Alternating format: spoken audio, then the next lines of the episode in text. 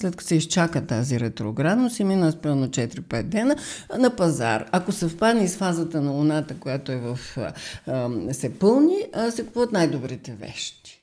Като правите нещо на разпадаща се Луна, т.е. в трета и четвърта четвърт, то, то нещото ще се разпадне. Тоест, за съжаление, тази година не е подходяща година за сватби. Водещия попита а, доктор Стаменов, а, защо бялата раса изпитва репродуктивни проблеми? Или нали, ние нямаме никаква идея за тая работа.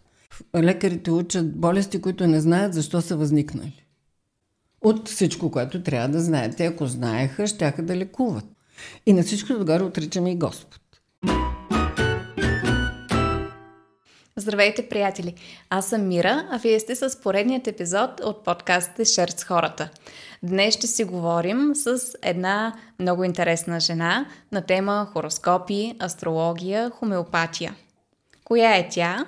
Предстои да видите, а коментарите ви ги очаквам долу. Ударете един лайк и се абонирайте за канала. Здравей, Силва! Здравейте, Мира! А, много се радвам, че най-после минаха всички ретроградни планети, Меркурий, неща, които имаше и най-после успяхме да организираме среща, на която да обсъдим важни за хората теми. М- ще започна с това, че уж всеки си чете сутрин хороскопа, а поне моите приятели, които също спадат към тази група, после като ги питам, нали, добре, а, интересуваш ли се от тази наука, от тази сфера, а не аз не вярвам. Как има този парадокс, нали? Хем хората вярват, пък не вярват. Ами, има две. Може да разделим въпроса на две части, защото първо, ако сте забелязали, ако все пак си четете всяка сутрин на хороскопа, това е в някаква забавна рубрика. Тоест, това не ви е на първа страница, нито на вестниците, нито в сериозни сайтове. Тоест, дори когато се интервюира астролог, говоря за телевизиите, там винаги е в рубриката забава, култура, нещо, което е малко по-така несериозно.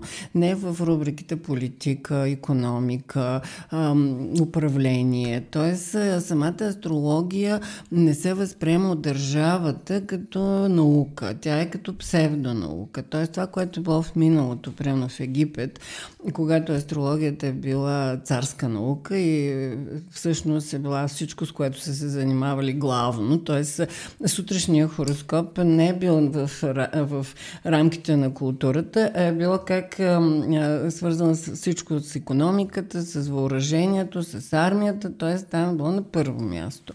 Тоест, ние нямаме този модел, защото държавата е така е поставила нещата и всъщност астрологията не се изучава и в държавните университети. Т.е. няма държавна специалност астрология и всъщност няма лиценз за астролози. Т.е. по никакъв начин, от нас не е доста свободно така положението, но по никакъв начин то не е държавно административно регулирано и съответно непризнато. От, това е от една страна и е, съответно пък от друга страна хората си чувстват, че има нещо, което е различно, нещо, което се крие, нещо, което не им дава покой отвътре и тръгват инстинктивно да се интересуват от това, като се получава това раздвоение. Добре, де, все пак наистина има хора, които се интересуват от астрологията и на база на тях, на индивидуални хороскопи, които се правят, взимат съдбоносни, важни решения, било то в личен план, в бизнес, в някакво естество, което е важно за тях. А, това как можем да го квалифицираме, да, да го разделим по някакъв начин или м- какво е важно в случая при избора на, на астролог? При избора на астролог ми е трудно. Всеки трябва да го почувства. Той е като при избора на лекар, психолог, учител. Много е индивидуална връзката. Даже бих казал, че има връзка между хороскопите на съответните хора. Той за всеки влак си има пътници. Но пък задавали сте въпроси, че всеки си чете хороскопа. Какъв хороскоп чете сутрин? Ако ние разделим все пак България някъде около 6 милиона, ако реално имаме 12 зодии, значи 500 хиляди души са в една зодия грубо. И 500 хиляди, днеска трябва в тия три изречения да се съберат. Това, това най-малкото звучи несериозно и абсурдно. А, да, 500 души, днеска всички, нито един от тях няма да умре, нито един от тях няма да се разболее и още взето някой малко няма да им върви в работата или ще започнат нещо ново. Тоест са много да. общи неща, които се казват. Абсолютно. А, значи астрологията е една много прецизна математика, първо, за която ние не знаем по-голямата част от кодовете. Тоест, истинската астрология не е известна на човечеството и никога не е била известна, поради невъзможността да обемем информацията, която е в космоса. Кой знае за всички звезди? Някой може ли астроном или човек на науката да каже, че той познава първо звездите и второ техните характеристики психологически. Или ние нямаме никаква идея за тая работа. Ние общо ето се занимаваме с 20-30 неподвижни звезди, за които знаем характеристиките. Ние може да познаваме повече, но те са или цифра, или някакво име, което не е изследвано. Тоест това не е изследвано въобще. Нито от астрологията, нито от астрономията. И Слънцето и съответно планетите. Това е. Това е, бих казала, ако е 1%, че е чудесно от общите знания, които са за космоса и които ни влияят. Тоест, ние като всяка наука, защото и медицината е на същото положение, само че медицината е някакси авторизирана от, от държавата и лекаря има лиценз и диплома. И той е, трябва да спазва протокола за лечение. А друг е въпрос е, че в медицинските учебници срещу 90% от болестите от тази висша наука уж има етиология неизвестна. Тоест, лекарите учат болести, които не знаят защо са възникнали. А има ли как да разберем защо са възникнали? Ами, може, но не сме разбрали. И Нобеловите лауреати не знаят. Тоест, това е нещо извън човешкото за сега знание. Тоест, човек знае твърде малко и няма никаква идея защо възниква рака. Има хиляда една теории. И нито една от тях не е сигурна защо възникват болести, които един човек е по-слаб, защо имунитета при един е по-нисък или по-висок. Не се знае защо възникват генетичните проблеми, защо едни деца се раждат така, пък други се раждат по друг начин. Това са хиляди неизвестни, примерно в науката медицина, която е свързана с биологията, с химията, т.е. и те знаят 1% от всичко, което трябва да знаят. Те, ако знаеха, щяха да лекуват. А те всъщност поддържат системата. Примерно, ние имаме проблем в щитовидната и тъй като тя вече не произвежда хормони, какво е лечението? Вместо да накараме щитовидната да се възстанови и да продължи да произвежда хормона, ние го заместваме. И на всичкото отгоре не знаем защо това е възникнало. Тоест, ние не знаем защо щитовидната жлеза се е развалила, защо тя не работи и защо човек се е разболял. Първо, нямаме представа. Защо не работи? Защо при едни работи, при други не работи? Никаква идея. Това наука ли? Е, Чернобил е виновен как? да, има, има различни моменти, да, но на практика няма нито индивидуализация, нито има а, етиология, която е да е известна. Оттам татък вече се опитаме да заместваме. Ако кръка на човек, нали, при ставата, масово се сменят стави, никой не се задава въпроса и защо, защото просто мисля, че в миналото нямаше така, такъв погром нали, върху опорно-двигателния апарат. И а, сега, вместо да възстановим ставата, ние сменяме. Естествено, никой не може да, да смени, т.е. да направи става, каквато Господ е сътворил. И на всичко отгоре отричаме и Господ. Казваме, о, човек се е появил случайно. Така, между другото. Штъркила го е донесъл, да, може би. Да, да, но това е по-вярно даже. Ако се замислите, че Штъркила го е донесъл, по-вярно това, което твърди науката. Да, има такъв момент. А, така, в граница на шега, шегата, така. Така че нещата са... Никой не си замисля в тези детайли. Тоест, ето, пак казвам това, което се случи току-що с този, тази, този подводен апарат Титан. А, ние ако знаехме какво става в морската бездна, нямаше да се допусне тази грешка. Явно нищо не знаем. И нещата се взривиха. Тоест, имплозираха. Еми, доста коментари има и за джойстиците, които са се ползвали, за така или За иначе, много, много за неща, толкова да. много пари, толкова малко резултат. И той е на всичкото отгоре, за съжаление, толкова трагичен. Абсолютно. А и се сгриж... е, Вижте, и аз сега и много анализатори казаха, не може да кръстиш а, името има значението, вибрациите, които са пък обект на нумерологията. А, името на всеки човек значи много. В какъв смисъл? Титан е свързан и те са отишли и към Титаник. И съответно, сега това е отдавна писано. Даже се знае за кораба Титаник, той е имал близнак Олимпик. Тоест са създадени два кораба. Сега има най-различни конспиративни теории, сега кой с кого е разменен и така нататък. Но истината е, че този, който реално катастрофира, дали е подменен или не, се казва Титаник. И знаем за титаномахията, т.е. когато гръцките олимпийски богове в титаномахията, в велика битка, космическа битка, която вероятно се е състояла, разбиват титаните и ги хвърлят в Тартар. Тоест, те са низвергнати в бездната. Какво е Атлантически океан, там където е попаднал Титаник? Това е бездна. И ти отиваш и правиш втора такава грешка, като си също толкова богат, колкото доста от пасажирите на Титаник, които са били твърде горди, надмени и самоуверени милионери. Тоест, не си учим уроците, очевадно. Надменността и гордостта е много цикличност? силна. Точно това, което а, се повтаря във времето. Ами, Вероятно доста може да се намери дори и циклично, стига нумеролозите да се захванат или да се търсят вече астрологически моменти. Трябва да се изследва. Това е сега, кога е построен Титаник, Олимпик. Виждате ли, че Олимпик оцелява? Тоест втория кораб, който е построен, той е долу-горе, мисля, че не потъва и си остава на док и си остарява. Той си приключва дните, като олимпийските богове спокойно на Олимп. Докато Титаник е в морската бездна. Той е, това е се Григори. Тоест това, което а, гръцката митология, която аз твърда, че не е гръцка, е тракийска, но това е вече друга тема. Тоест в голяма степен са създали един егрегор. Плюс това, това е отражение на реална космическа битка. Това се е случило. И ти имаш дързостта да застанеш срещу висши същества, които са извоювали победа.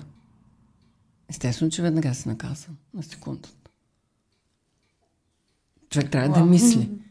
Е, е, нали, като си кръщава детето и когато си е, взема колата, дори когато си купува, общо заето, както е казал учителя, като правите нещо на разпадаща се луна, т.е. в трета и четвърта четвърт, то, то нещото ще се разпадне.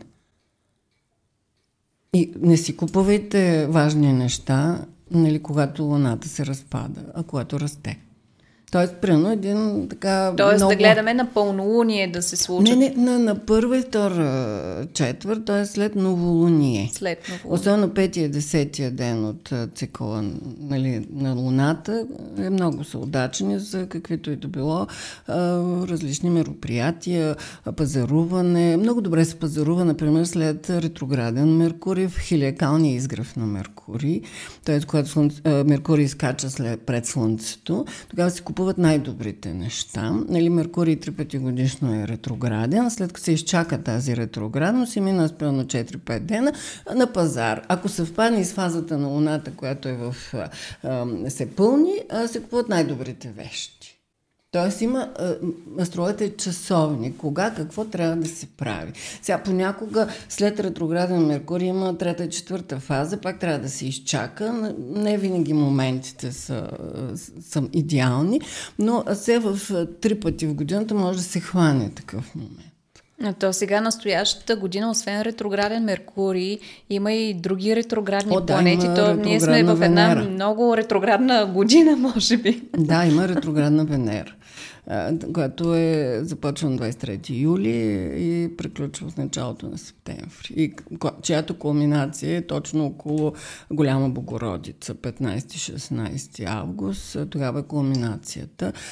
Тоест, за съжаление, тази година не е подходяща година за сватби, за годежи и въобще за любовни мероприятия. По-скоро е за уточняване на стари връзки.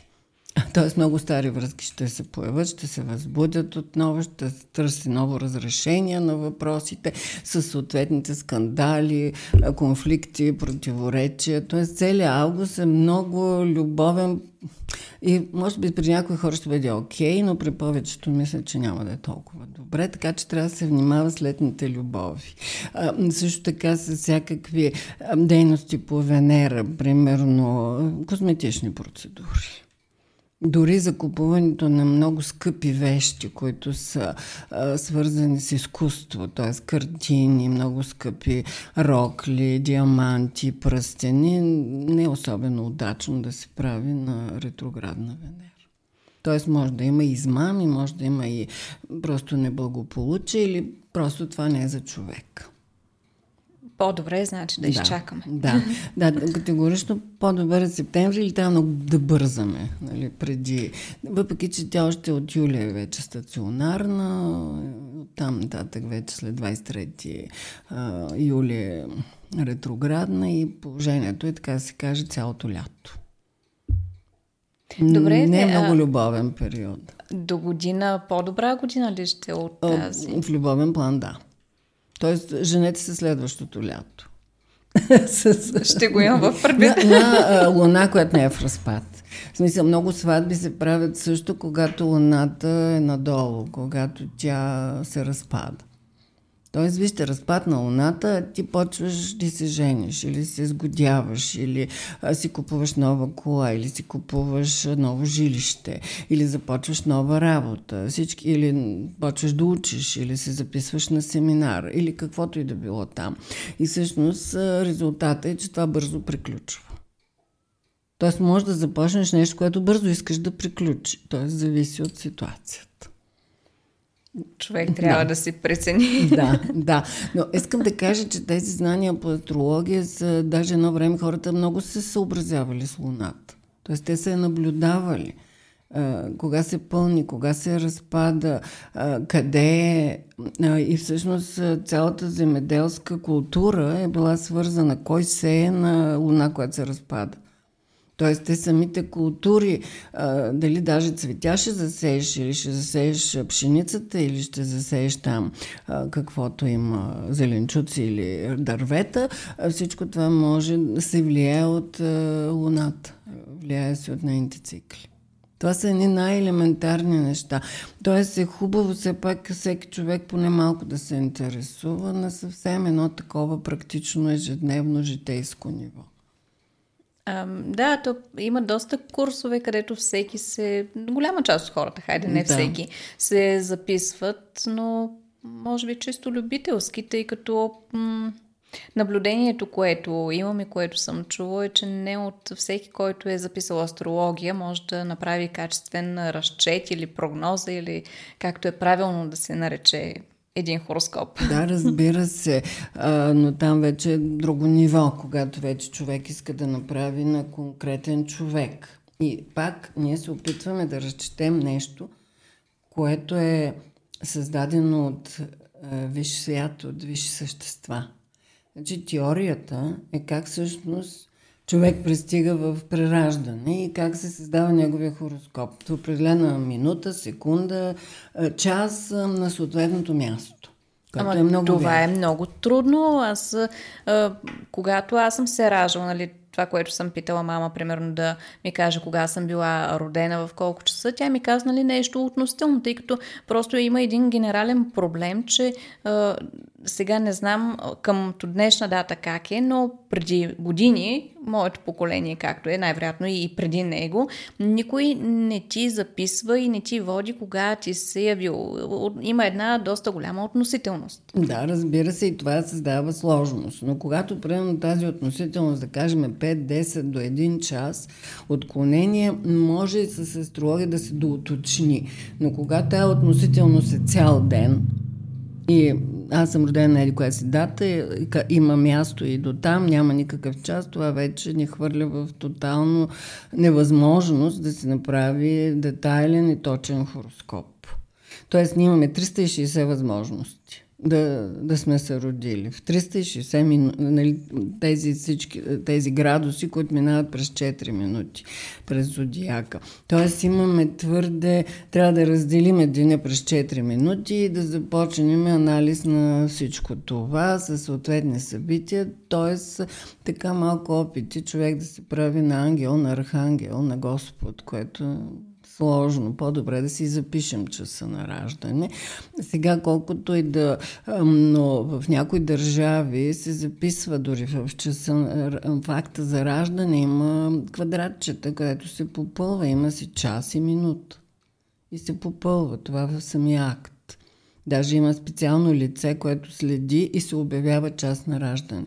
Тоест, как сме гледали първо в американските филми, някой за съжаление си отива и казва час на смъртта, така в американските болници се казва и час на раждане.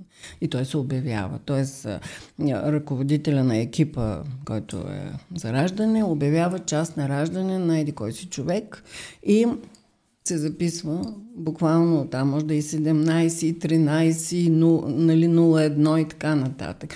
Той се записва с една твърде голяма педантичност. Ето сега ни предложения, че това може да се въведе и в българските болници. Ами да, може би обаче ще е свързано с а, още разходи, тъй като трябва да го прави лице, което да е назначено на щатна бройка и някои болници да, ще кажат, ами нямаме пак... бюджет за това. Да, и може да прекачат на тази функция Като ангажимент на някой, който е от екипа. на някой стажант. Да, примерно. Но така че ще е полезно за самия човек. Т.е. той все пак, ако прояви интерес към астрологията, той ще има час, точен час. Защото майката не винаги е в пълна адекватност. Има най-различни Най-различни случаи има, особено да. с Цезарово, където примерно се да, налага някакво... Да. О, да, опойка, къде майката ще е адекватна и да гледа колко е часа. Да, да, това е доста сложно, но стават големи обърквания в самите карти и оттам нататък могат прогнозите да лавират с години напред и назад, плюс-минус една година напред и назад.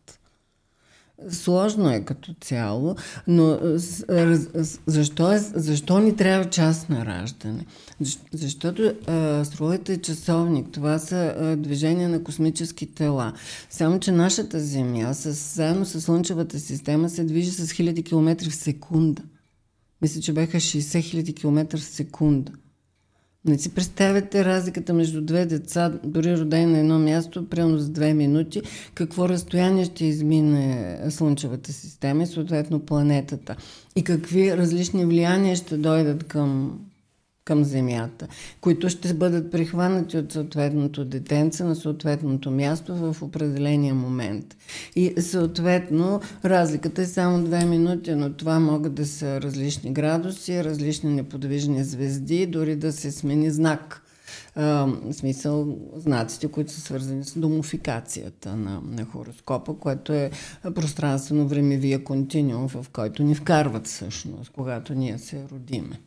Тоест, ние ражд... духа влиза в пространствено-времевия континуум. Какво ще рече това? Влиза на... в София, примерно това е пространствено и във време 12 часа на обяд. Ето това е времеви пространствен континуум, което влиза в съответния дух и си започва да плаче. Тоест, този, бебенцето се е родило. И този момент нали, трябва да се фиксира в картата. И този момент е много точно определен от едни същества, които ние наричаме архангели. Тоест, някой казва, аз си избирам родители, избирам си място. Какво да кажа? Не е точно така.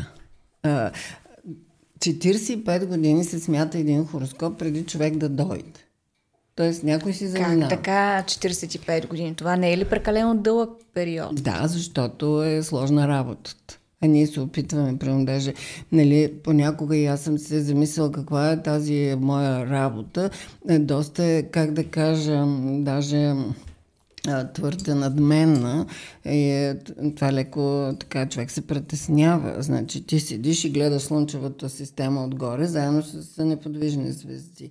Тоест, вижте колко е сложно. И тъй като ако мислиш за нещо и то мисли за тебе, си представете, сега ти мислиш за Сатурн и той мисли за тебе, мислиш за Марс и той мисли за тебе, мислиш за Уран и той и Слънцето така. Тоест, когато си разсъждаш върху хороскопа, ти правиш директна връзка с Слънчевата система. И тя мисли за тебе. В смисъл, съзнателно става въпрос. Иначе така, ние сме във вътрешни връзки, но тогава тя съзнателно мисли. А, и ние така се концентрираме. Но когато човек си отиде и трябва да се прероди, започва един много дълъг процес на изготвяне на следващата му карта. Вероятно има и такива по-спешни ситуации, когато човек се връща по-бързо. Тогава, може би, този процес на определене на следващото прераждане е по-бърз. Но класически се казва, че 45 години се смята къде ще се роди, при кое семейство, на кое място и в колко часа. Като се преглеждат всичките му предишни прераждани, а да може да са хиляди, и се преглежда това, което трябва в бъдеще да стане с него. Т.е. целта на неговото прераждане. Добре, това е реално ли е възможно да, да се случи? Примерно, аз или който и да е друг човек знае, че в момента е в това тяло, роден е еди кога си, и да направи една ретроспекция какво е бил преди мъж, жена, Не, той не може. Не, нямаме. Нещо. Точно това казвам. Че ние разполагаме с една много малка частица от това знание. Затова тия 45 е, години наше време, сега колко е горе в другите светове, е друг въпрос. Това се извършва от е, архангелско ниво. Защото думата зодиак е животинското ни тяло. Те, т.е. те подготвят живота. Живота идва въобще от думата и животно. Живота не е свързан с думата разум. Разума не е тук на Земята. Разум е така нареченото ментално тяло, което е свързано с духа на човека. И то си е друга безсмъртна същност, която е, известна степен контролира физическото тяло, т.е. животното в нас. Т.е. когато ние влезем в прераждане, се ражда животното, тялото което е контролирано от етера, от астрала, от ментала, от духа на човека, където е божествената частица. Тоест, това са много сложни. Ние сме, всеки човек е страшно сложно същество, е, с което така доста небрежно се отнасяме реално. И а, това същество а, идва тук и се въплащава зодиака, т.е. влиза в тия 12 дома на зодиака. Но зодиак си е животински кръг или кръг на живота. Като живот по принцип си е свързан така и с животинския мир или с животното. Но освен това ние сме и homo sapiens, т.е. сме и разумен човек. Но разумен човек е безсмъртен. Т.е. това тяло а, в един момент може да си отиде и човек нали, да тръгне към ново прераждане, но неговия разум, неговия астрал, той е вече не безсмъртен. Т.е. там няма смърт. Просто има една въртележка в животинско тяло.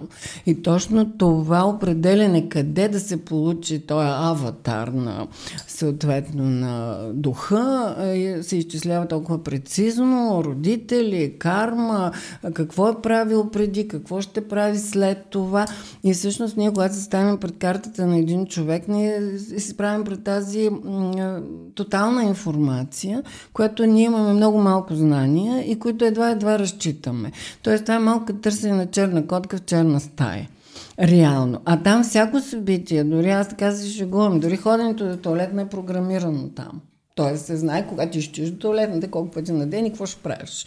Нали, Без значение да. колко вода ще пиеш. Да, да то, колко вода ще пиеш пак е програмирано. То е най-интересно, че всичко е програмирано. Искам да кажа такива супер детайли, даже не колко хапки ще изядеш, от какво ще бъдете, кога е посято това, което ти ще изядеш и кога е пораснало или не дай Боже, кога се е родило, е убито.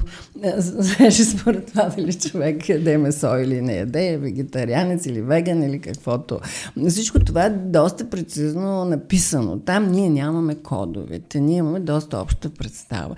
Но все пак как се развива човек, ми учи. Значи с ученето, с падане, ставане, с търсене, с натрупване на дори на статистика или на, опит и развиване съответно до някъде на ясновидство и на ясночуване, ние достигаме до повече познания за света, в който трябва да се превърнем в ангели. Доста сложна е задача. Добре, а самата карма, за която спомена тя, а, има ли как да си я изчислим, да знаем ние защо сме тук и какво трябва да правим, вместо да се лутаме непрекъснато на проба грешка и да изпитваме м- как да кажа, онзи момент, когато виждаме едни такива повторяеми събития, които може би не успяваме да преодолеем и те така през годините се повтарят и повтарят. Ние сме гениални да повтарят, да, както казват, да настъпваме една съща мутика. да ни удря всеки път по един и същи начин. Това даже в историята се вижда, т.е. на глобално ниво. така че това си е класика в ситуацията. Но хороскопа много добре, примерно това, което един психолог би открил за доста сеанси, в астрологията се открива доста бързо. Това е много силна част. Т.е. да се види човека с какви дадености, т.е. какъв е неговия характер и как спрямо този характер той ще реагира вече на събитията в живота си, какво трябва да изгражда и къде съответно дължи нещо на съдбата, т.е. с сблъсъците, къде той не, не усъвършенства нещо, трябва да го преодолее или трябва да се научи на нещо. Примерно много хора а, решават, че а, сякаш някой е създал някакви модели, а, които може би са най-лесни. Примерно брака. Трябва да се ожениш, да имаш две деца и да си нали, идеалната конфигурация, един мъж, една жена, за винаги. Но това, повярвайте ми, може би случва само в 5-6%. Останалите 90-90 и няколко процента са всяки други варианти на ситуацията.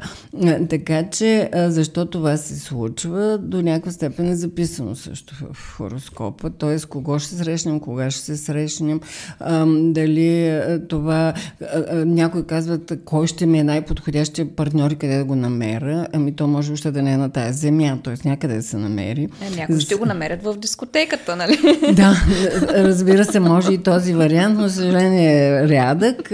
А, и намирайки а, човек, то не винаги трябва да го намериш, за да ти е лесно. Тоест ти се свързваш понякога с някой, който трябва да ти е трудно, защото вие не сте решили някои въпроси и задачи. Тоест вие имате какво да усъвършенствате. В предишен живот сте се сблъскали, не сте се разбрали, били сте роднини или един е наранил другия. И сега неизбежно трябва да ви съединят. И колкото ви да не искате, нямате шанс да не тръгнете в тая посока и да се срещнете наново и наново да изпитате плюсовите и минусите. Ако сте по-силен като дух, ще се справите. И ще понякога даже с стискане на зъби или за дълбоко разбиране и разум. В противен случай се повтаря мутиката, т.е. настъпвате отново, повтарят се събитията и така докато се научите. Както казва учителя, време има, не се безпокойте. Милиарди години са пред вас. Ще ще стигнете. така че мутики много.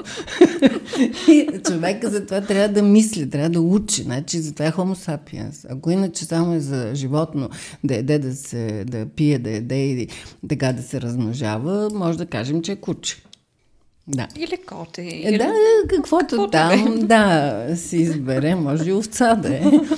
да, а, но а, общо взе, той затова зодиака. Замислили сте защо зодиите, за зодии, т.е. животни, има овен, има телец, има лъв, има скорпион даже, което е опасно. А, и така козирог. И е, е, в е, западния зодиак има и човешки, има пробив. Тоест в китайския, например, няма нито един човешки знак. Тоест при тях няма опция да си човек, както и да звучи. А, тоест близнаци, например. Близнаци са човешки знак. Водолея, водолея, като, в който сме в момента, е човешки знак. А, така че девата, девата е много върховен знак. Той е изключително човешки, изключително чист, изключително а, подреден, изключително ментален. Там вече няма нищо животинско в този знак, стига да хванеш високите октави. Какво е кентавъра, стрелец? Да, да, също е пак двоен знак, полуживотински, получовешки. Питам, защото да, аз съм. Да. Тоест винаги трябва, да, да, при стрелеца а, а, има по-низко и по-високо, т.е. той е по вертикалата е двоен, докато риби, например, са двойни по хоризонталата.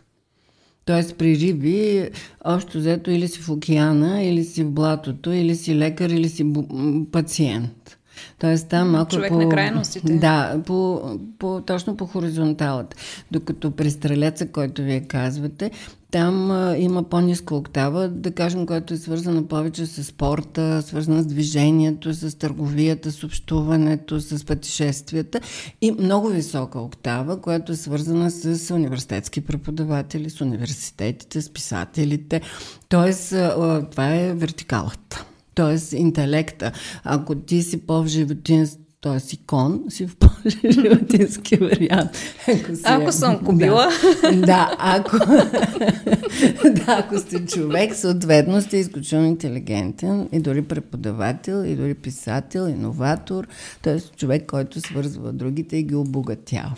Тоест, ето виждате разликите, как стоят при различните, но това е интересно, че този зодиак вече не е само зодиак, тук има и така човешки компоненти вече, макар и малко, само при четири знака, единия полу, за стрелеца става въпрос, но останалите 8 са си чисто животински. И там вече човек избира пак ниската и високата октава, тъй като всяко животно също си има висока и ниска октава. Но това е свързано с самите съзвездия, защото те са наречени на животни, защото те раждат живота, а също време те се управляват от архангелската иерархия. Тоест архангелите отговарят за звездите, отговарят за звездния мир и за животинските тела. Тоест затова те изчисляват хороскоп. Докато ангелите, примерно, са свързани повече с растителния свят. Те отговарят за цветята, за дърветата, за всичко, което е растително и което е свързано и с храната на човека, а вече Господ дава разума, божествената изкрица. Тя не се дава нито от ангели, нито от архангели. А можем ли да категоризираме по някакъв начин зодиите, примерно, кои от тях са най-умните, най-красивите, най-богатите? Е, има, но това е относително, тъй като часа на раждане прави хороскопа твърде сложен. Тоест, вие имате асцендент, т.е. изгряващия знак, имате меридиан, кулминиращия знак, имате къде е Венера, която се пак управлява формите, красотата. И сега, ако Венера ви е в грозен знак, не винаги се получава дори Слънцето да ви е в красив. Какво значи грозен знак? Еми, примерно, Скорпион, да кажем, без да обиждаме хората по Скорпион. Примерно, когато Венера се намира в Скорпиона, не винаги нещата могат да се получат много добре. Зависи от нейните аспекти. Може пък да има хубави аспекти и тогава се получава една странна харизматичност, макар и не е съвършена формата, но има едно интересно присъствие, което е много силно и много привлекателно. Тоест е много сложна системата, но да кажем, ето кой е най-богатия знак Скорпиона. Там е най...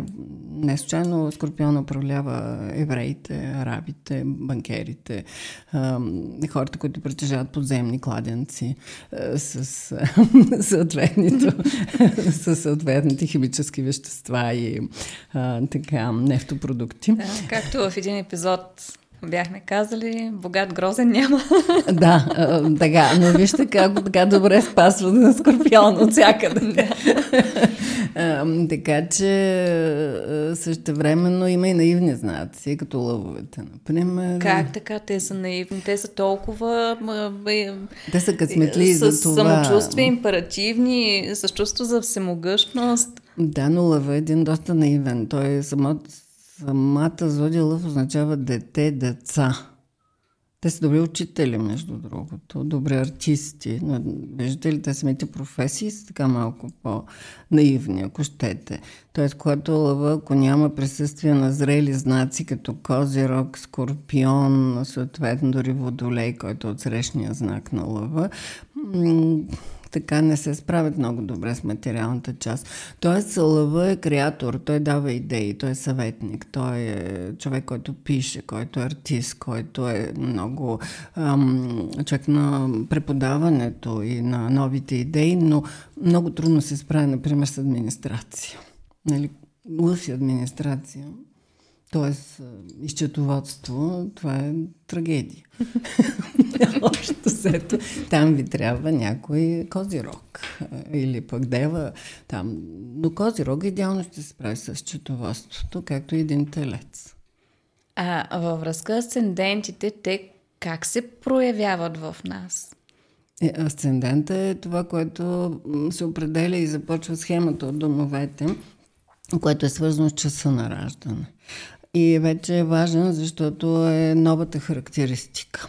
Тоест, вие влизате с един знак, Тоест, Слънцето, вие пристигате с Слънце, което идва от предишен живот. Това е вашия дух, който се проявява и Слънцето е в някакъв дом, къде този дух трябва съответно да се изяви и да се прояви.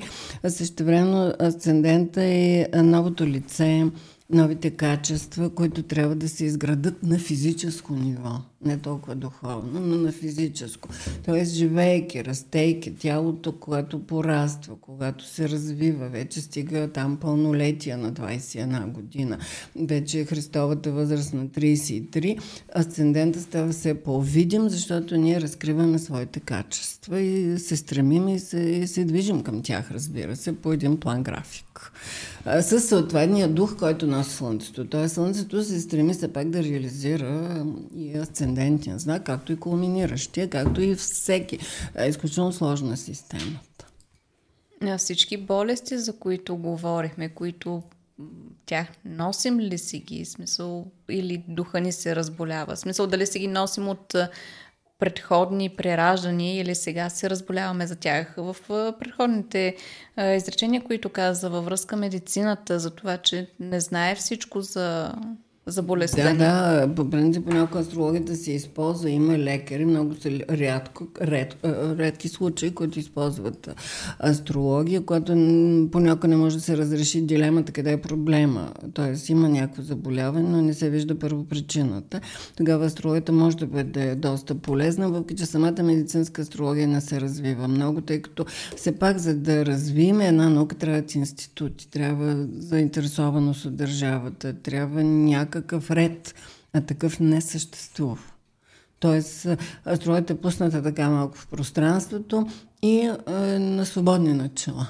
От една страна, може би това е добро, но има си своите негативи. Но астрологията си има линии на здравето, има си дом на смъртта, т.е. там може да се разбере кое е най-опасно за човека. Когато има въздействие към този дом, човек е заплашен, дори в смъртна опасност понякога. Има си планети, които имат отношение към този дом. Тоест, там е програмирано малко или повече кога ще страдаш и защо страдаш, защото всеки знак си има и духовната т.е. духовния момент, но сега, кой е знака на смъртта? Скорпион. Нали, пак за този скорпион. Но какво е свързано с скорпиона? Той е свързан с голямото богатство. Тоест, много е интересна връзката в астрологията между парите и смъртта.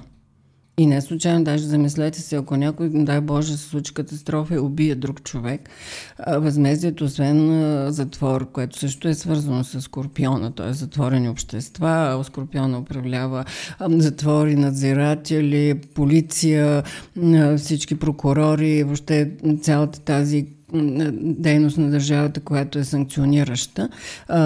И човек всъщност как се опитва да се обезвъзмезди за това престъпление понякога неволно, но не, смисъл там са и кърмични нещата. Разбира се ми с пари. Тоест съда разпорежда, освен затвор, разпорежда и една висока сума, която е като обещетение. И виждате ли връзката между смъртта и парите, която си е директна в астрология. Значи Скорпион управлява и парите, и фондовете, и банкерите, и въобще кеша, наследства, завещания, всичко, което е свързано с тази материалност, подземните богатства, имотите, всичко това е под власт на Скорпиона, също е на службите за сигурност, разузнаване, контраразузнаване, полиция, данъчни, там всичко, което се сетите. И а, са и парите, които и смъртта. Тоест, сега най-добра иллюстрация, примерно има някои холивудски филми, филми, които много добре иллюстрират астрологията. Тоест, те са правени от астролози. Единият от там е да срещнеш Джо Блек. Нали, брат Пит. И там какво смъртта е, като те питат, го питат, всички знаят, че това е смъртта. А, и той е дошъл да вземе един банкер. И в един момент го питат, ти кой си? И да казва, данъчен. много, много готино. И кой единствен може да пребори смъртта? Любовта. Тоест, дъщерята, красавицата, Венера. И в края на кращата, въпреки нали, всичко, което се случва във филма и нали, бащата там си заминава, в края на кращата възтържествува любовта. Защото само любовта може да пребори смъртта. Но може да се откупим и чрез музика, е, или да я забавим, или да ам, така да въздействаме духовно, но само жертвената, безкрайната любов може да противодейства на съжаление смъртта, която преследва човечеството. Но това е трудно разбираемо. А има ли как на база на хороскопа да предвидим конкретно смъртта си? Значи това е Божие дело. Понякога има аспекти, които показват смъртна опасност, но не винаги тя се случва. Но има такива моменти. А вече ако настъпи смъртта, ясно, вследствие на Даже никога не е достатъчен един аспект. Обикновено смърт настъпва при 5, 6, 7, 8 аспекта в хороскопа. Т.е. получава се нещо като капан. Тоест не ти дават изход. А Тоест блокирани ли... са много точки в хороскопа. Разбира се, това е много специфично. А, сега не всеки идва, обикновено се предсказва година, две, три напред. Mm-hmm. Сега никой не се занимава само с тази част, а тя е доста забранена, защото може и да сгрешим.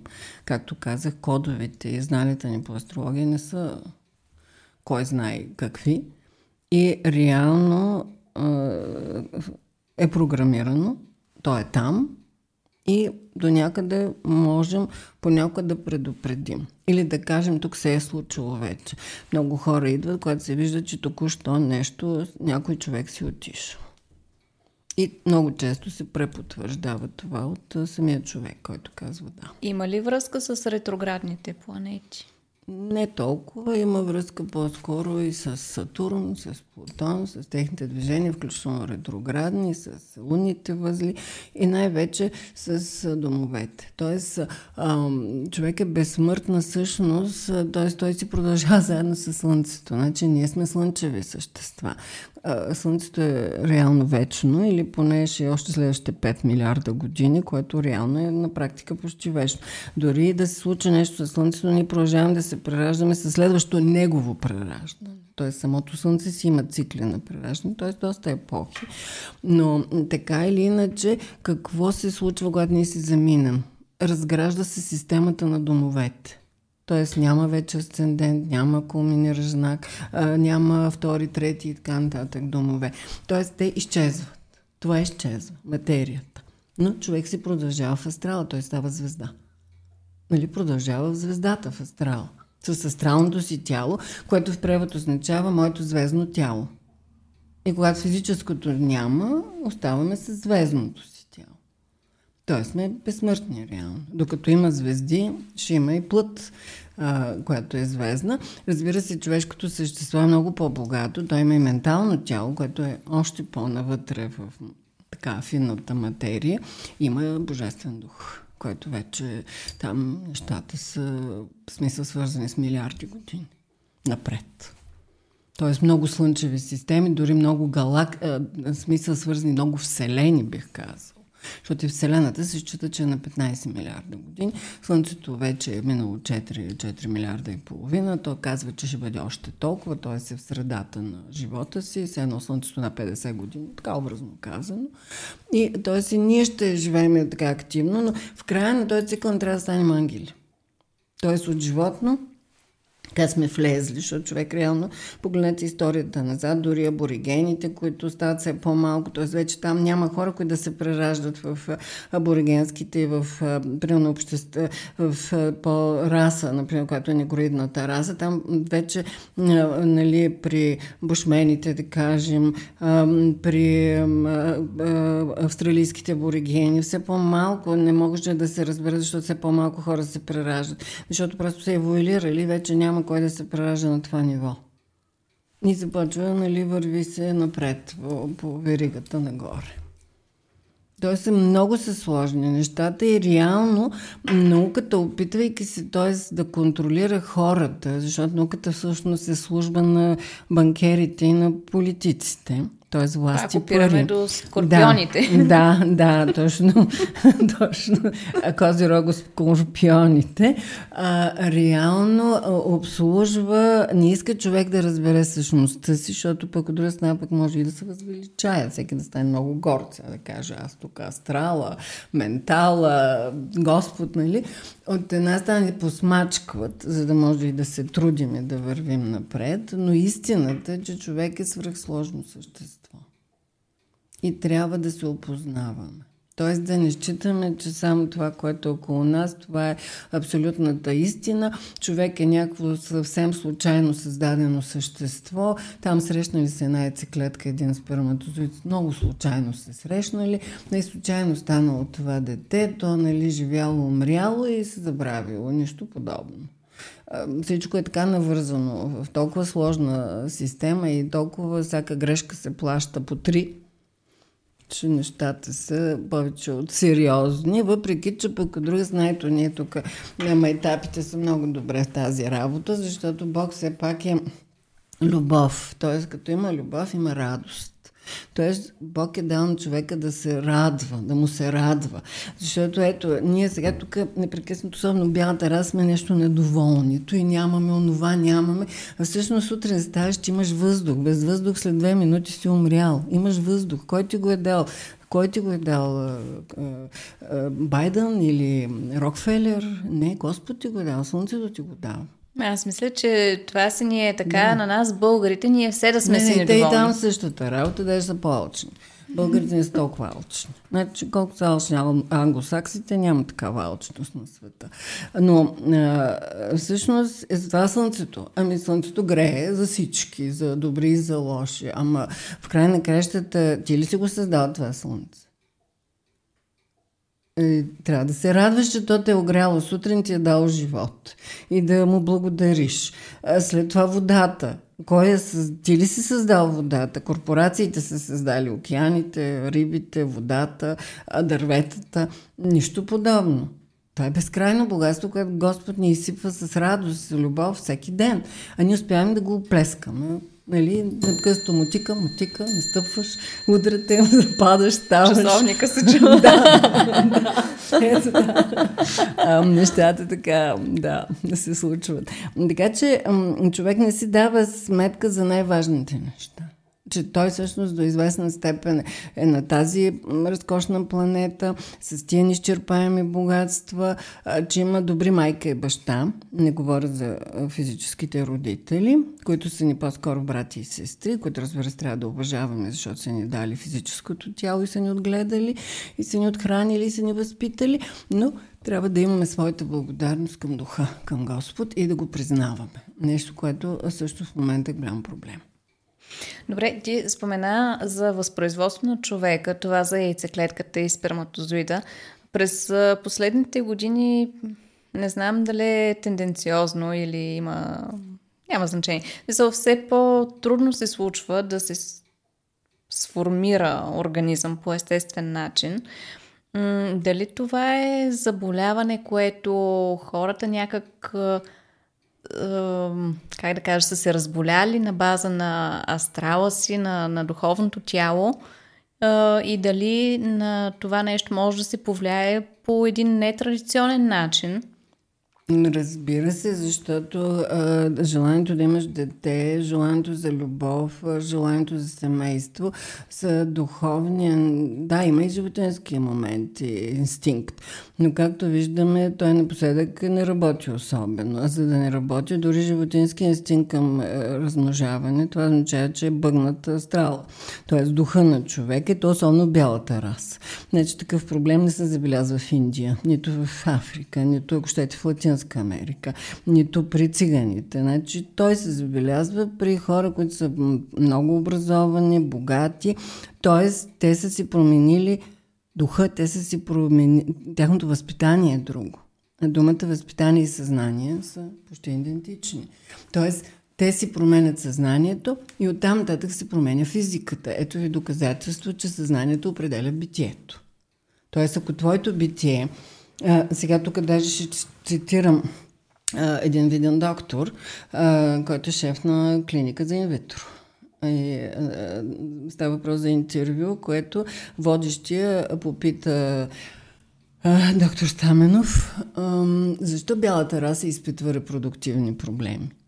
А стрес има много бялата жена или храната се е много влушила, при което той го погледна и каза, Ами циганките каква храна имат и какъв стрес? Тоест, те са с пъти по-лоша храна и по-висок стрес от всяка бяла жена, особено образована, особено в добро състояние материално. Но при тях няма инвитро. Няма. Тоест, при тях става има... първо, да, второ, трето, пето, защото десето. те имат такова възпитание, защото те го искат. Защото жената при тях не говоря за негативите, за насилието, за ограничение. Значи това е негатив. Но на фона на този негатив има и този другия плюс. Моята роля е да имам деца и да си гледам някакси. Дори да е животинско.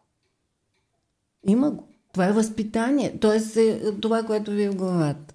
А бялата жена и доктора каза, а как са възпитавани нашите момичета? Те, всичките искат да са доктори. Всички искат да са генерални директори. Те майки не искат да. Те са възпитавани за да завършат три университета.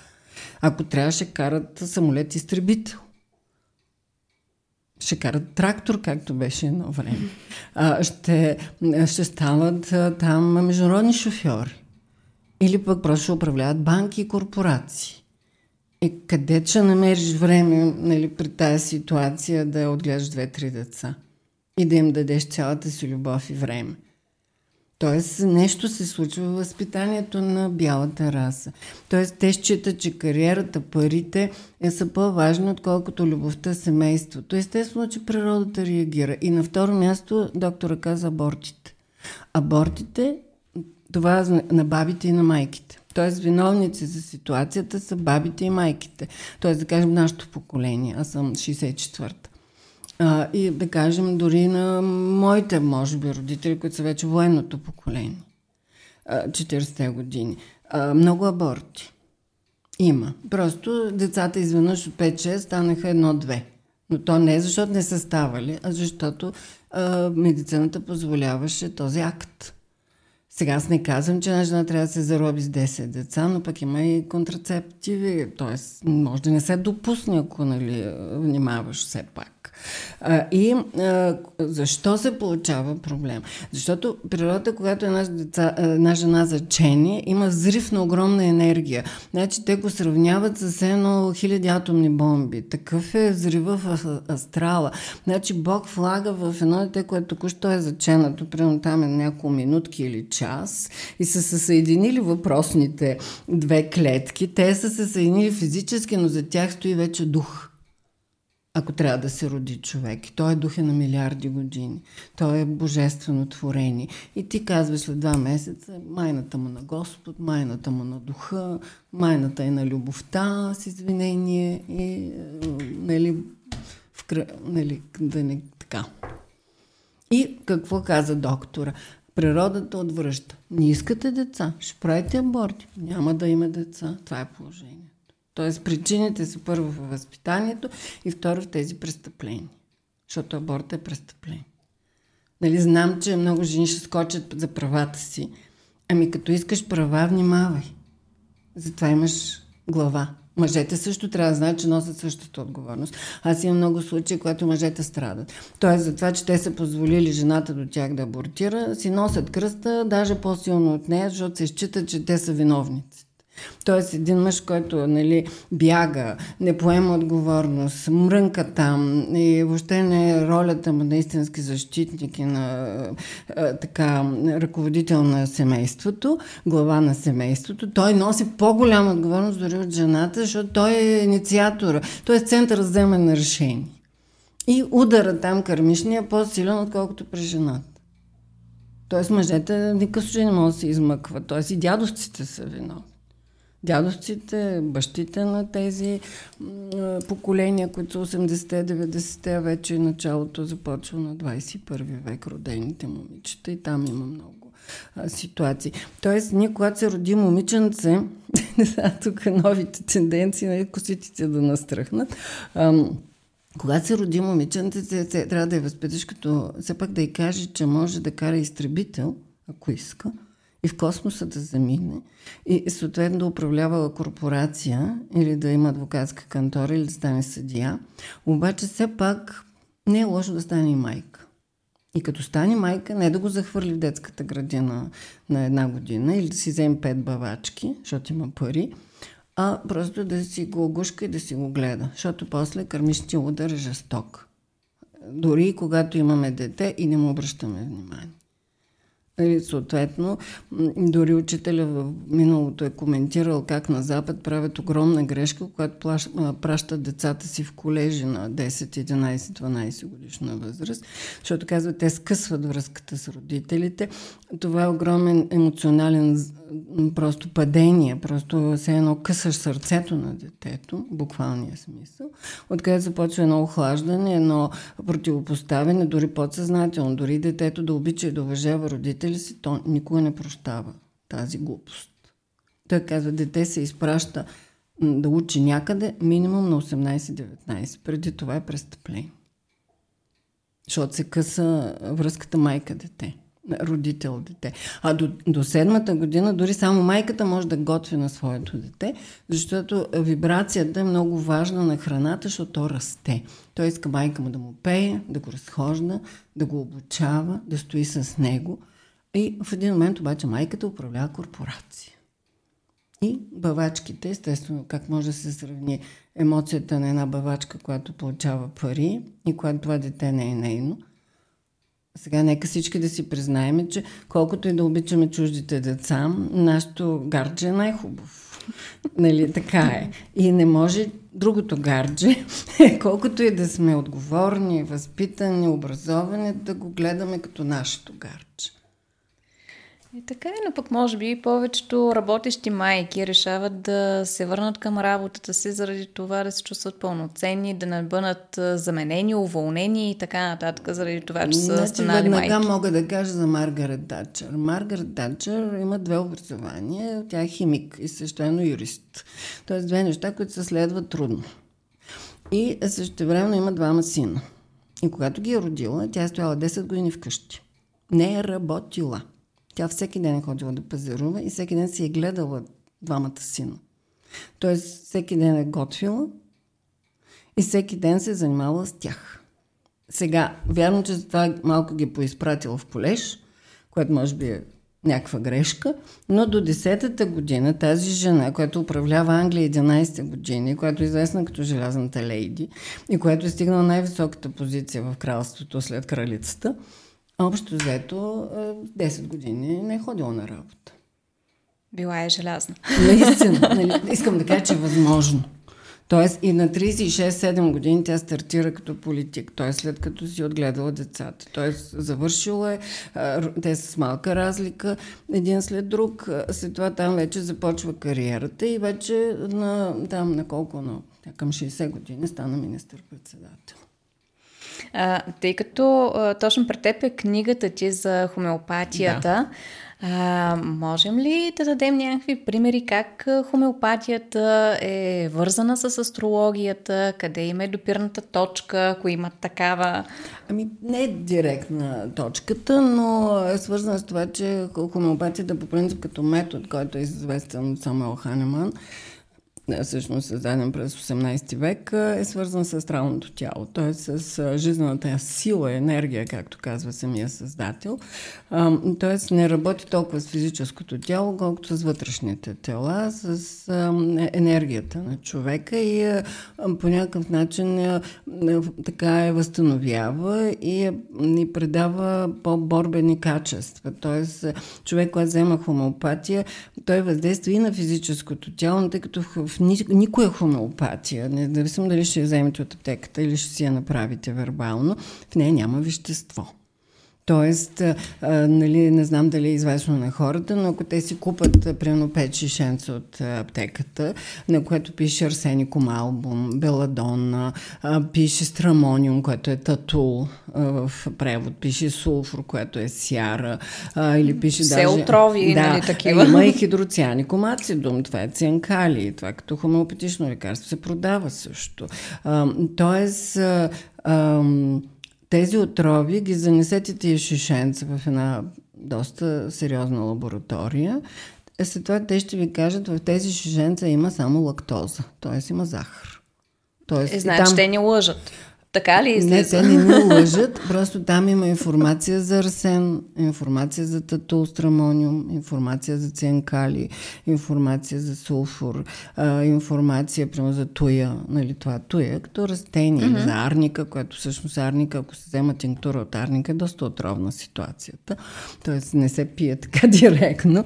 А, е, така че а, тук... А, се ползва само информационно лечение. Дори това, което е в аптеките, т.е. метода открит от Ханеман, е, се ползва примерно от заводите на Буарон във Франция. И те изработват по този начин, т.е. те опръскват гранулите, които са лактоза, т.е. захар, с този разтвор, който отдавна няма никой, т.е. само информация, тъй като водата има памет. Те опръскват тези захарни глобули, защото и захарта има памет, т.е. вероятно и всяка материя реално. И това нещо вече отива в тези шишенци и въздейства върху информационните системи на самото тяло. Тоест, когато, примерно, вие се появи някакъв проблем, е, примерно слабо отравяне, т.е. яли сте стара храна, имате някаква реакция срещу нещо, което е несъвместимо, в смисъл комбинация от храни и започнете да имате някакви стомашни неразположения или дори да имате и диария или разстройство, или да повръщате. Примерно, отивайки в аптеката, вие си купувате арсеникум албум, да кажем 15C или 30C и а, така това ви повлиява добре. Това не значи, че не трябва да вземете и някакъв друг препарат. Понякога се съчетава до, доста добре физиката и а, тези информационни методи на лечение, но много често може да ви мине само с арсен. Или... А, има ли по сериозни неща, които могат с хомеопатия да се лекуват? Стига да е в а, възможността на организма да се справи. Тоест, хомеопатията максимално вдига силите на организма, т.е. имунитета и съпротивителните сили а, при съответното заболяване. Ако обаче човек е много възрастен, с хронично заболяване, а, той а, вече имунитета му не е достатъчно висок или е много малко дете, т.е. не е изграден здрав човек, тогава е рисковано и тогава се съчетават двете, двата метода, защото все пак хомеопатията си играе своята роля, подкрепяйки съзнанието, енергийните нива в организма и вече може да се съчетае с съответните лекарства и лечението става много по-бързо. Тоест, когато се съчетава класическата медицина с хомеопатия, обикновено е два пъти по-бързо самото лечение, отколкото само с медицина. А необходимо ли е да се случи, да ни повлияе хомеопатията, когато вярваме в Бог или в космоса, в някаква друга енергия или сме пълни атеисти и нищо няма да ни повлияе? Ами, да, мисля, че за плацебо става въпрос. Сега плацебо работи и при много други случаи. Тоест, ти трябва да вярваш на лекаря си, трябва да вярваш дори в лекарство, което ти е изписал, дори да е антибиотик. Или да е така, съответно, за твоята болест или хормони или каквото и да било. Но, но все пак дава на хомеопатия много се дава на животни които още нямат никаква идея какво им се дава. Хомеопатия се дава и на бебета. Тоест, дава се на много малки деца. Дава се в тяхната вода. Или им се предлага като бомбон. И те си мислят, че това е бомбон. Тоест, вижте, връзката е, това е нещо сладко, вкусно, не е лекарство. И въпреки всичко те се повлияват. Тук, значи, плацибето не играе особена роля. Понякога се дава и на хора, които са в безсъзнание, които са в кома. Те се пръскат. В смисъл, може да се даде хомеопатия, която е човек не знае. Примерно, аз помня, че след една операция на моя... Смисъл, това не беше точно операция, той беше чупил кръка на... Смисъл, кръка се под рентгенов контрол го... Смисъл, възстановиха беше си извадил ямката на а, глезена и съответно беше в опойка. И когато излезе, вече го върнаха, а, аз му сложих арника, една капка арника върху устната. И то буквално беше, арниката се бужда след опойка. Също. Той буквално си отвори очите след секунда. Една секунда. Той както си беше доста умърлушен и заспал, в момента, когато капката падна върху устната, на следващата секунда той отвори очи. Нали, в смисъл, той, той няма никакъв, никакъв плацебо ефект, защото той дори може би не го е усетил. Сега не може да кажем, че човек в опойка Да, да, доста е неадекватно. Една, една капка му действа да. така мощно. А, а, а ние там спестихме вода, и операцията. Да, светената да. вода, която се ползва в православните църкви, тя нещо като хомеопатия ли? Реално, да. Там, това е структуриране на водата, пак се ползва паметта на водата, т.е. е същия принципа. Тоест, когато се сложи кръста, сребърния кръст, той структурира водата в... Ам, защото, примерно, кръст в купел, в кана, смисъл в точно купел, кръгла, кръгъл uh-huh. съд е символа на планетата Земя. В астрологията планетата Земя е кръст и кръгче. И всъщност, когато се сложи кръста, се образува символичния да. символ на планетата. Съответно, среброто е силно антисептично, т.е. там вече действа директно върху и микроорганизми. да, и, да, и същевременно се структурира водата и има ефекта, примерно, на някакво пречистване на астралното тяло. Същото и с помазването. Ето сега, например, когато а, кралската церемония, която да. беше, а, там го помазах а, Чарлз, а, а, като съответно а, се използва миро. А, сега понякога може, всяко масло може да се използва, между другото, тъй като и маслото има памет. Тоест водата е елемент, една от четирите стихии. Обаче а, маслото, примерно зехтина, е, е свързан с земния елемент, докато водата си е вода. Огън си огън и съответно музиката е въздух. Тоест, е, църквата самата работи с четирите стихии, които са и в астрологията. И реално, а, когато тя помазва, тя пее, тя казва молитви върху този зехтин буквално. Тоест, свързва да. четирите елемента. Да, и първо те наръстват с а, светената вода, ето ви водата, след това ви помазват с маслото, което е зехтин, който е опят, т.е. молитва е казано, песни е слушал, той е зехтин, той е вече в друга форма, той е възприел ни много високи вибрации. А, а, всъщност целта на свещеника е да призове Светия Дух и той да слезе и да помага. И маслото чува това нещо, помага помазват ви, това стои на челото ли, където нали, се сложи доста по-дълго време, даже от водата.